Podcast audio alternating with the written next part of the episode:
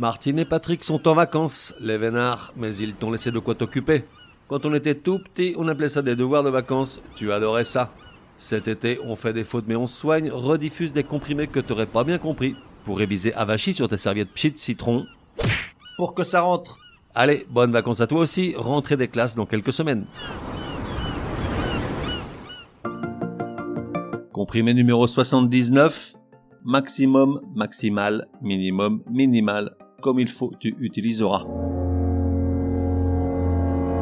En ce premier lundi non férié depuis des mois, un comprimé très court pour ne pas en rajouter sur le bon usage des mots maximum et maximal, ainsi que ses petits amis minimum et minimal, optimum et optimal.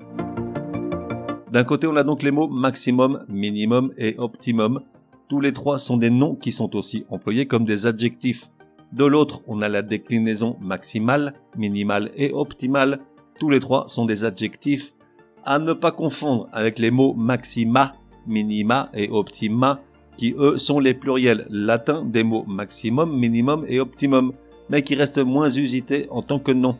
Si l'on accepte par exemple minima, qu'on entend fréquemment dans l'expression les minima sociaux, ou en sport par exemple, l'athlète a réussi les minima fixés par sa fédération pour participer au JO. Bref, revenons-en à nos moutons. Si maximum est à la fois nom et adjectif, quand utilise-t-on l'adjectif maximal?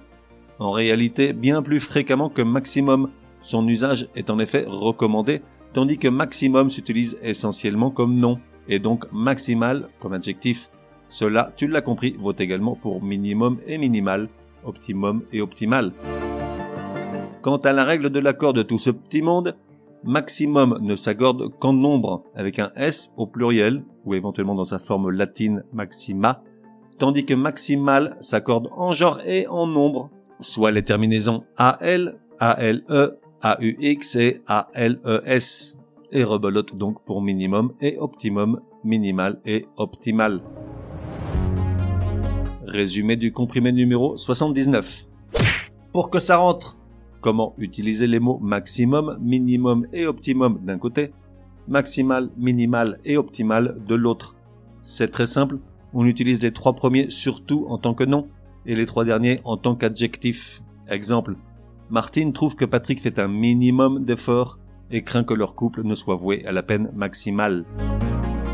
Pour le pluriel, maximum, minimum et optimum ne s'accordent qu'en nombre, soit dans sa forme courante avec un S, soit dans sa forme latine maxima, minima et optima, tandis que maximal, minimal et optimal s'accordent en genre et en nombre, pouvant terminer par AL, ALE ALES ou AUX.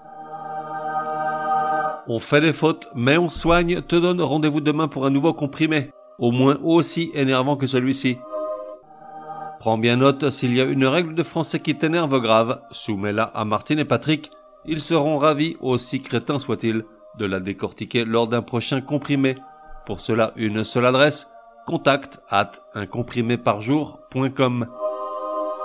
Enfin, n'oublie pas de laisser un chouette commentaire et tout un tas d'étoiles sur ta plateforme de podcast préférée. Ça serait drôlement chouki.